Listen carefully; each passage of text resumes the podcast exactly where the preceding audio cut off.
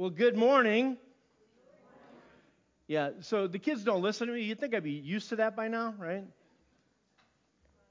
And uh, we welcomed into our world uh, our third grandchild on Thursday. So, uh, yeah, I didn't do anything, so don't clap for me. Um, but it'll just be one more child that won't listen to me. But um,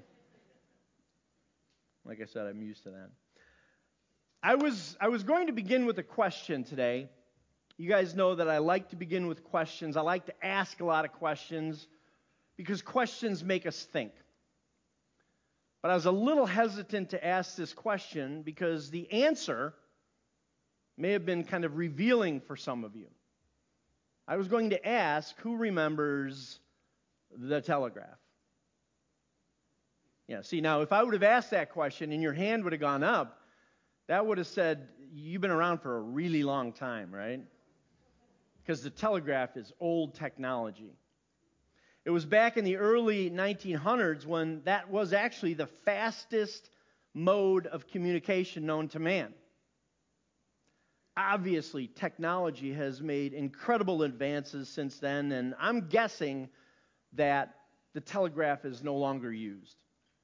Some of you may not even know what the telegraph is. For those of you who don't, the telegraph is a series of dots and dashes that correspond to letters of the alphabet. So these coded messages, and, and that's what these were, is coded messages, they needed to be translated by telegraph operators. Who knew the code? Of course, it was Morse code. Well, way back in that day, there was a young man that answered an ad in a newspaper for a telegraph operator. And he went to the office address in the ad and he walked into what was a busy telegraph office, a lot of people moving around, a lot of noise, and of course, the sound of the telegraph clicking in the background. Well, there was a sign on the reception desk that instructed all the job applicants to fill out a form and have a seat. And they were supposed to wait for further instructions. They were to wait to be summoned into this inner office.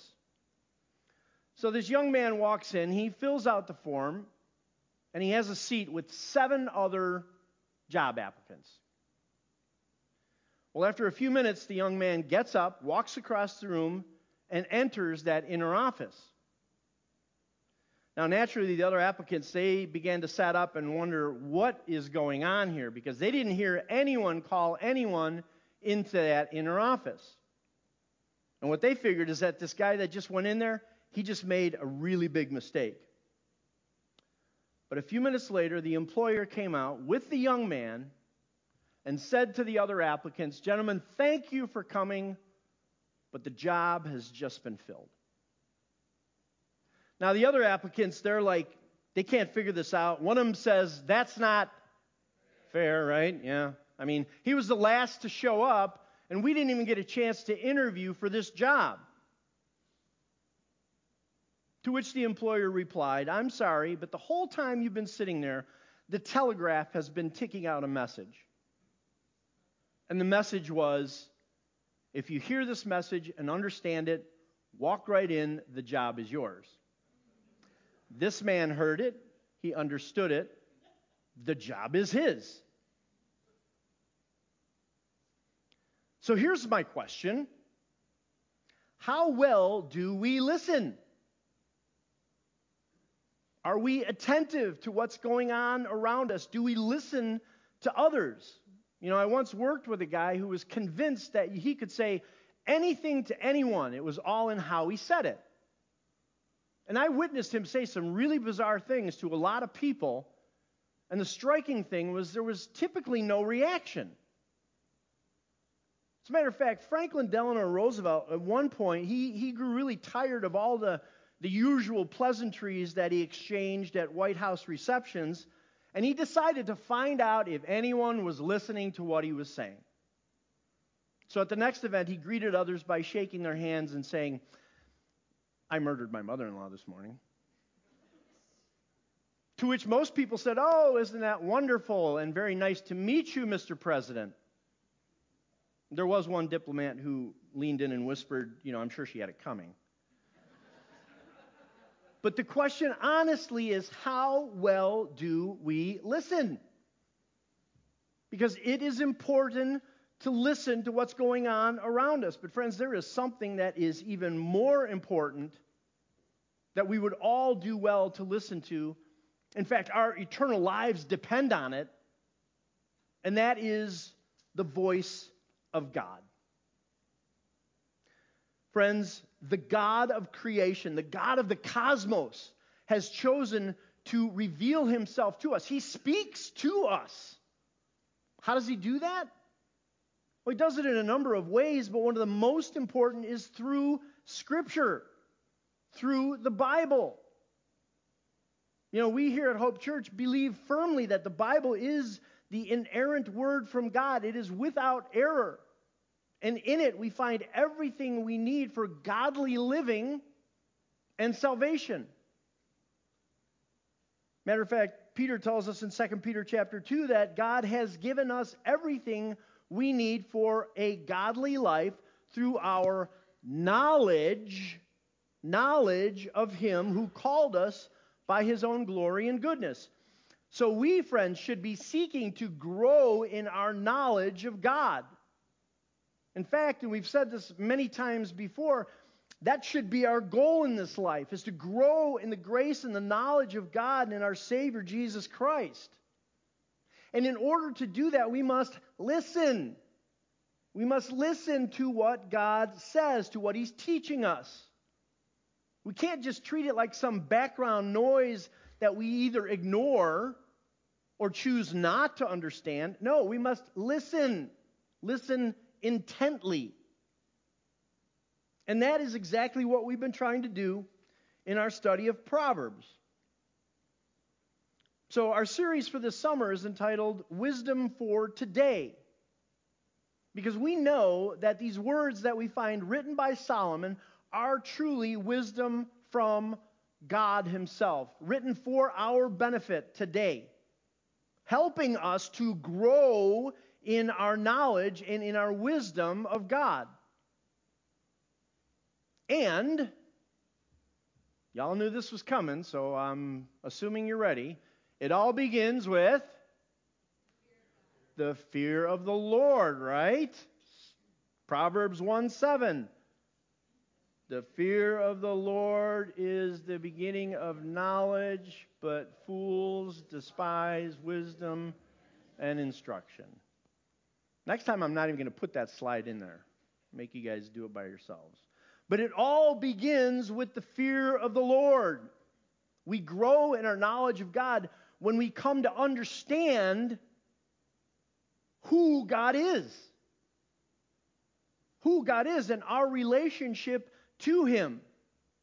The unfathomable King of kings and Lord of lords.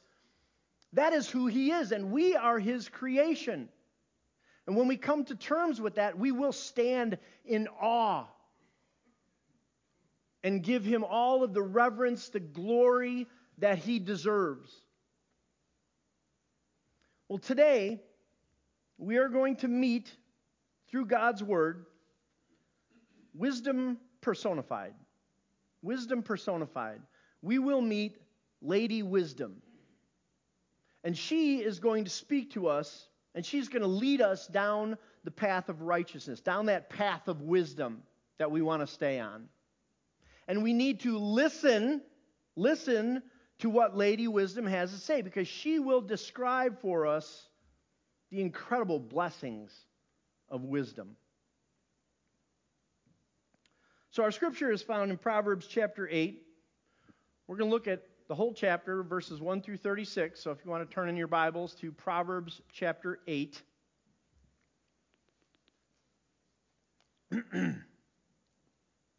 Solomon begins there at verse 1 and says, does not wisdom call out? Does not understanding raise her voice?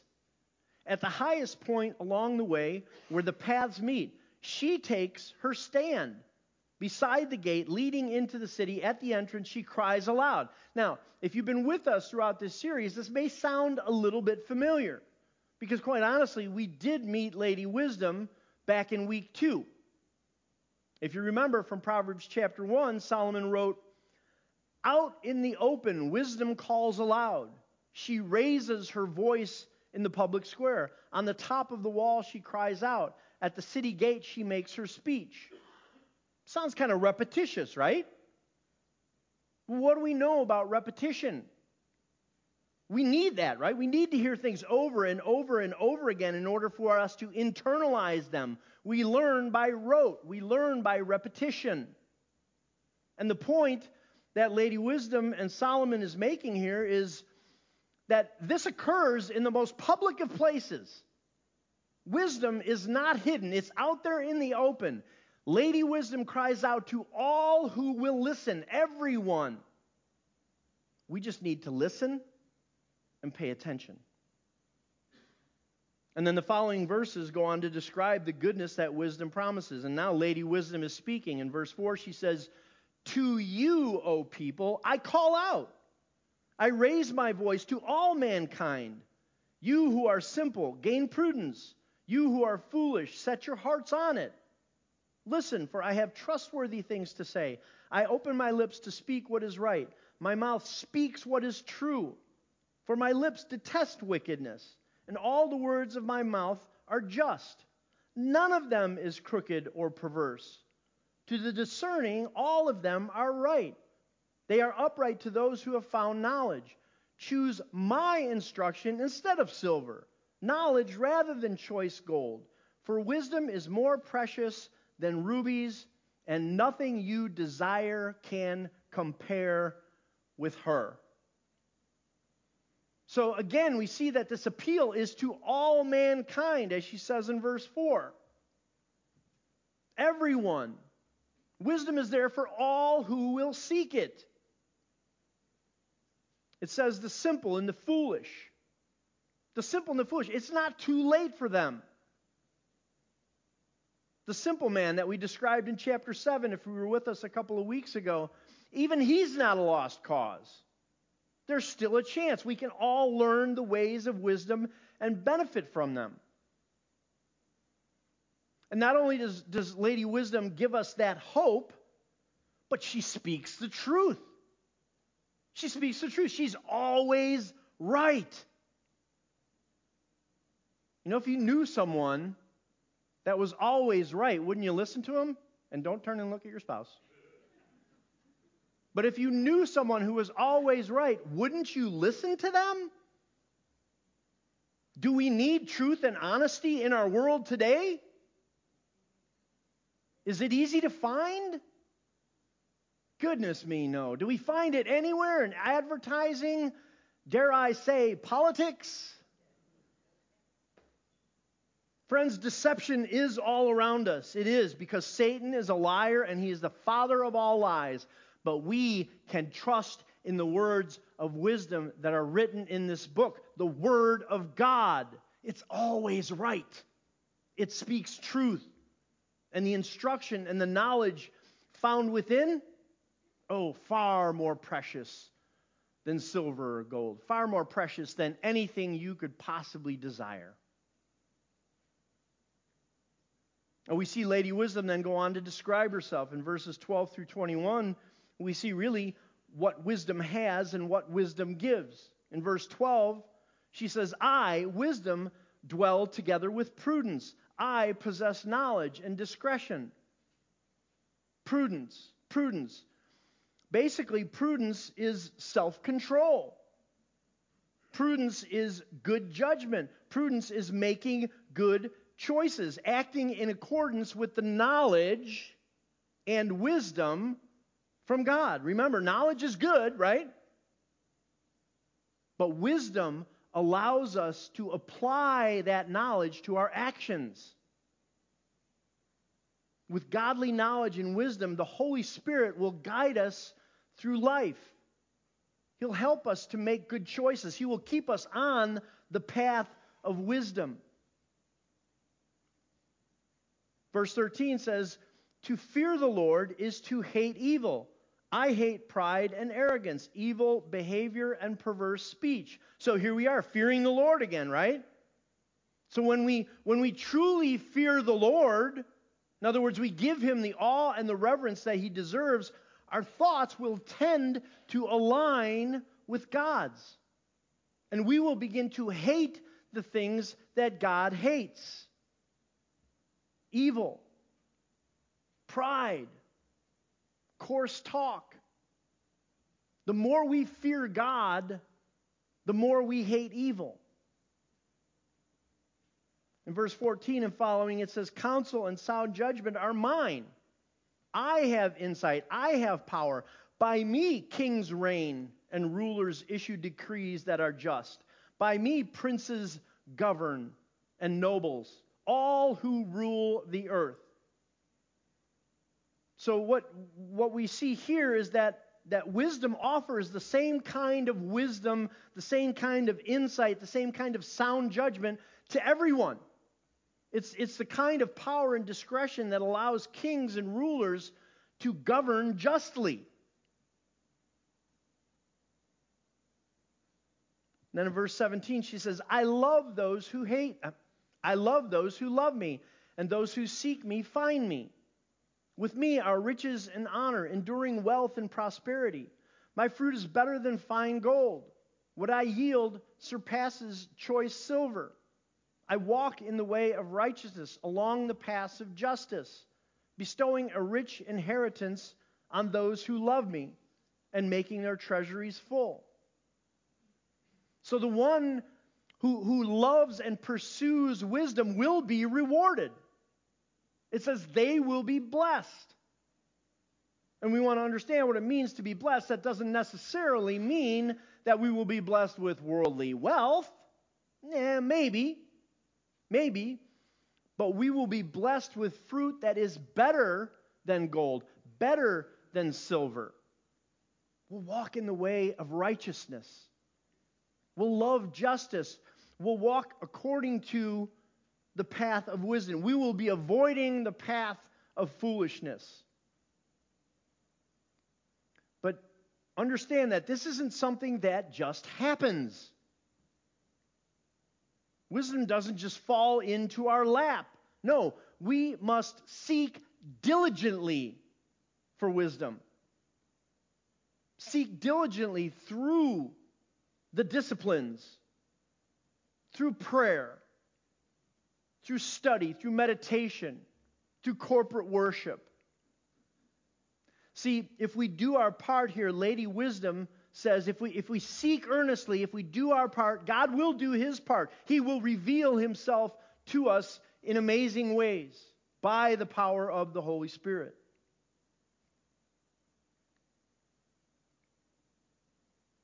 And then we see in verses 22 through 31, Lady Wisdom speaks to her long, her long history.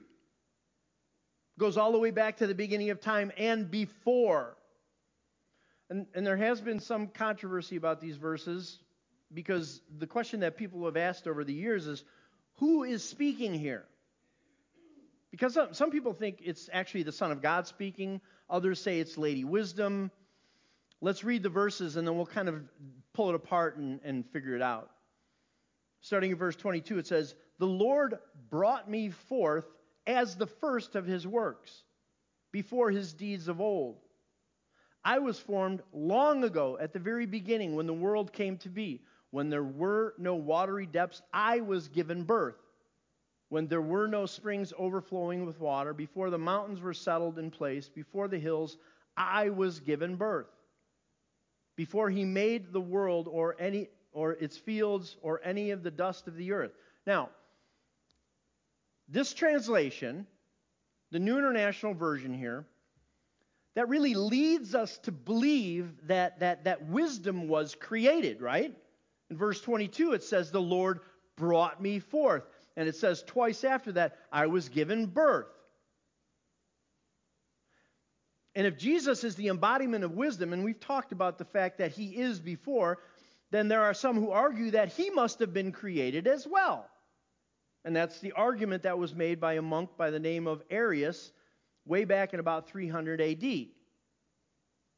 But this is not accurate. There is a huge problem here, and the fundamental error lies in the translation of the Hebrew word kana. The original Hebrew word is kana. And the Septuagint, which is the original Greek translation of the Old Testament, translates that word kana as created or birthed. That's why we see that in the New International Version. There is a much more accurate translation of the original Hebrew, and that is to possess. To possess. So the English Standard Version and several other translations as well translate it much differently, and it gives us the, the clear picture. It says, The Lord possessed me at the beginning of his work, the first of his acts of old. Kind of get the difference? See, wisdom, friends, was not created. The Lord has possessed wisdom for all eternity. For all eternity. Remember when we studied the attributes of God, one of his attributes is wisdom. God is eternally wisdom, he is wise. Besides, if he created wisdom, what was he before he created wisdom? Unwise? That, that, that doesn't even make any sense. God is eternally wise. And of course, of course, we know Jesus, Jesus, the Son of God, was not created. Arius was wrong. And the Council of Nicaea made sure that they dispelled that heresy. Because in John chapter 1, what do we read? In the beginning was the Word, the Logos, that is Jesus. In the beginning it was the Word, and the Word was with God, and the Word was God. He was in the beginning with God. All things were made through him, and without him was not anything made that was made. Pretty clear. Paul reinforces this in Colossians chapter 1. He says, For by him, that is Jesus, by him all things were created in heaven and in earth, visible and invisible, whether thrones or dominions or rulers or authorities, all things were created through him and for him and he is before all things, and in him all things hold together. Jesus was not created. No, Jesus is eternal. Jesus is God himself. We clear? Amen. Wisdom goes on to say in verse 27 I was there when he set the heavens in place, when he marked out the horizon on the face of the deep when he established the clouds above and fixed securely the fountains of the deep, when he gave the sea its boundaries so the waters would not overstep his command, and when he marked out the foundations of the earth. Then I was constantly at his side. I was filled with delight day after day, rejoicing always in his presence, rejoicing in his whole world, and delighting in mankind. And this, we've talked about this before, this is poetry all these nine chapters, it's, it's, it's, it's, all poetry. It's just beautiful poetry describing how God the Father used wisdom when creating the cosmos, when creating the heavens and the earth. The bottom line is very simple, and it's clear throughout Scripture. The wisdom of God and our Lord Jesus Christ, they each had a role in creation. Wisdom as kind of the master craftsman, if you will and Jesus as the creator God.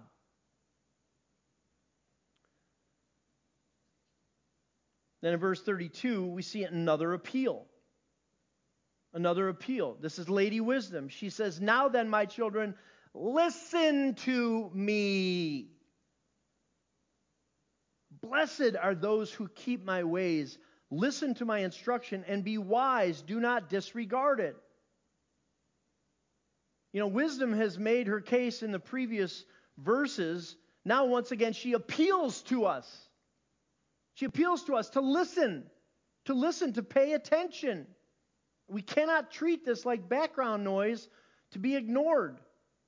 We have to listen and understand. Why? Why? Because it says in verse 34 and following, Blessed are those who listen to me. Watch daily at my doors, waiting at my doorway, For those who find me, here it is, find life and receive favor from the Lord. But those who fail to find me harm themselves. All who hate me love death. Friends, we are blessed. We are blessed when we listen to wisdom and when we, as it says in verse 32, walk in the way of wisdom. Right? It isn't enough to just listen. What Solomon has been telling us from the very beginning is God desires that we walk, in other words, we live our lives His way, according to His will. Staying on that path of wisdom. Why? Because only then do we find life. Life. Abundant life. Life everlasting. And it all starts with what? Fear of the Lord, right? Knowing who God is and understanding our relationship with Him. And that means clearly from what we've said here this morning that we must know who Jesus is as well.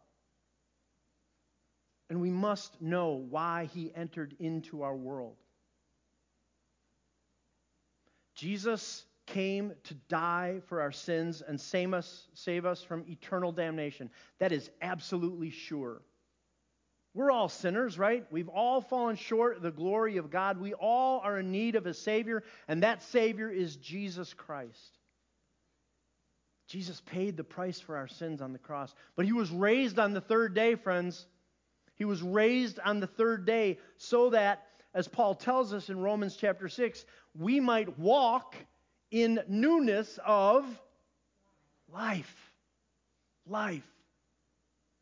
Jesus tells us in John chapter 10 that he came that we might have life and have it to the full. Abundant life. A joy filled life. The life that Lady Wisdom is speaking of here at the end of Proverbs chapter 8.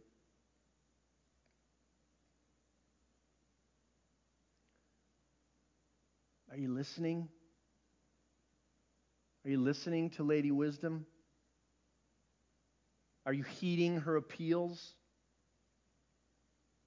Are you focused on the path of wisdom that leads to life, that leads to Jesus? Friend, if you haven't given your life to Jesus, I pray that you would do it today. Don't wait. Don't wait. Do it today. Because in Jesus, you will find life. Life for today and life for all eternity. There really is only one option besides that. And we've talked about this throughout the book of Proverbs, right? The path of foolishness. That's the choice the path of foolishness that leads to death. I pray that you would choose that path of wisdom that leads to Jesus, that leads to life. And if you have given your life to Jesus, if you believe on him as your Lord and Savior today, today, we have the opportunity to remember, to remember what Jesus has done for us and recommit to living for him.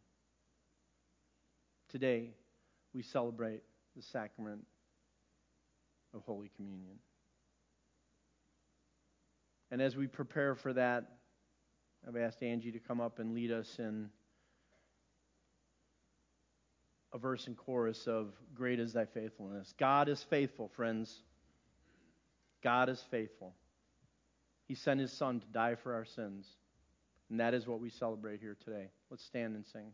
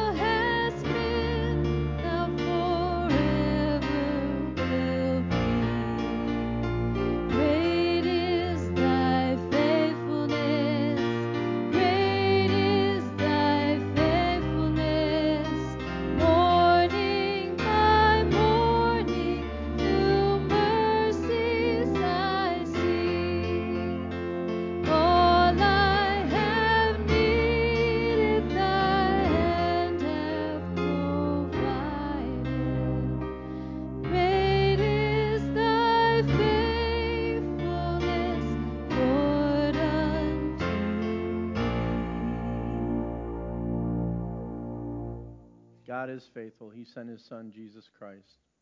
You can have a seat. Beloved in the Lord Jesus Christ, the Holy Supper we're about to celebrate is a feast of remembrance, of communion, and of hope. At the Lord's Supper, we look back and we remember the whole story of salvation, the death and the resurrection of Jesus Christ. We also look around, seeing that we're united as the body of Christ. And we look forward to the great banquet at God's kingdom coming. Since by his death, resurrection, and ascension, he has obtained for us the life giving Spirit who unites us all in one body, so we are to receive this supper in brotherly love, mindful of the communion of the saints. The Lord has prepared his table for all who love him and all who trust in him alone for their salvation, all who are truly sorrow for their, sorry for their sins who sincerely believe in the Lord Jesus Christ as their Savior, and all who desire to live in obedience to Him as Lord are now invited to come with gladness to the table of the Lord. As we prepare to celebrate Holy Communion, let us remember that God calls us to examine ourselves. We're taught that eating, drink, eating and drinking unworthily brings judgment upon ourselves. Let us therefore ask God for the proper spirit in which to celebrate the sacraments. Let's pray. Almighty God, before whom can be neither secret thought nor hidden deed, grant us your Spirit that we may know our hearts, our lives, and our inmost thoughts as you know them. Grant us your grace that we may repent sincerely of all sin, find peace with you through our Lord Jesus Christ, and grow in assurance of salvation in Him. May we each take a moment here to offer a silent prayer of repentance.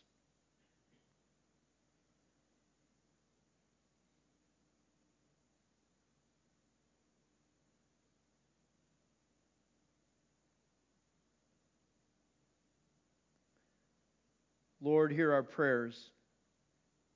Amen.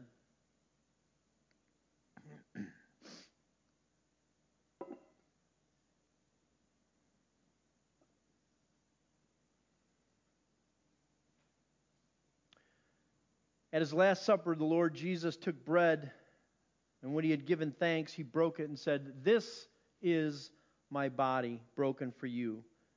Eat and remember. Do this in remembrance of me. I'd ask the elders to come forward at this time.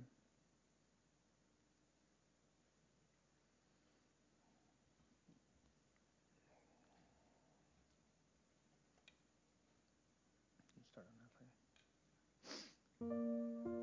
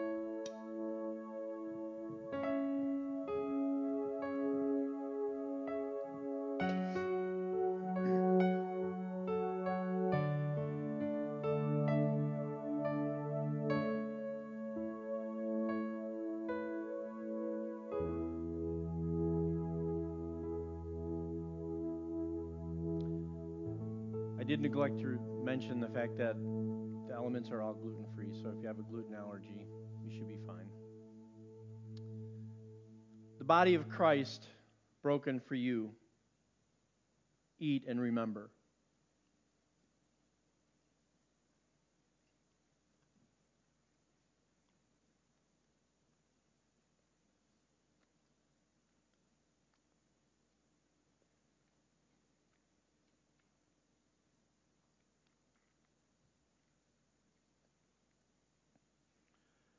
In the same way, he took the cup after supper and said, This cup is the new covenant in my blood. Do this in remembrance of me.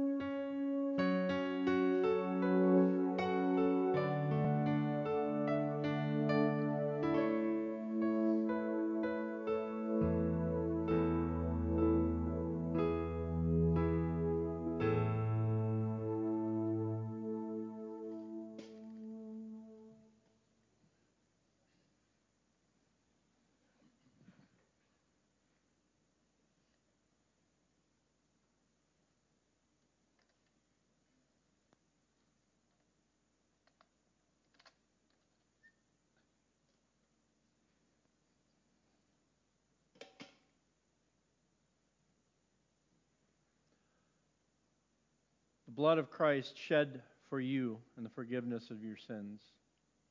Drink and remember.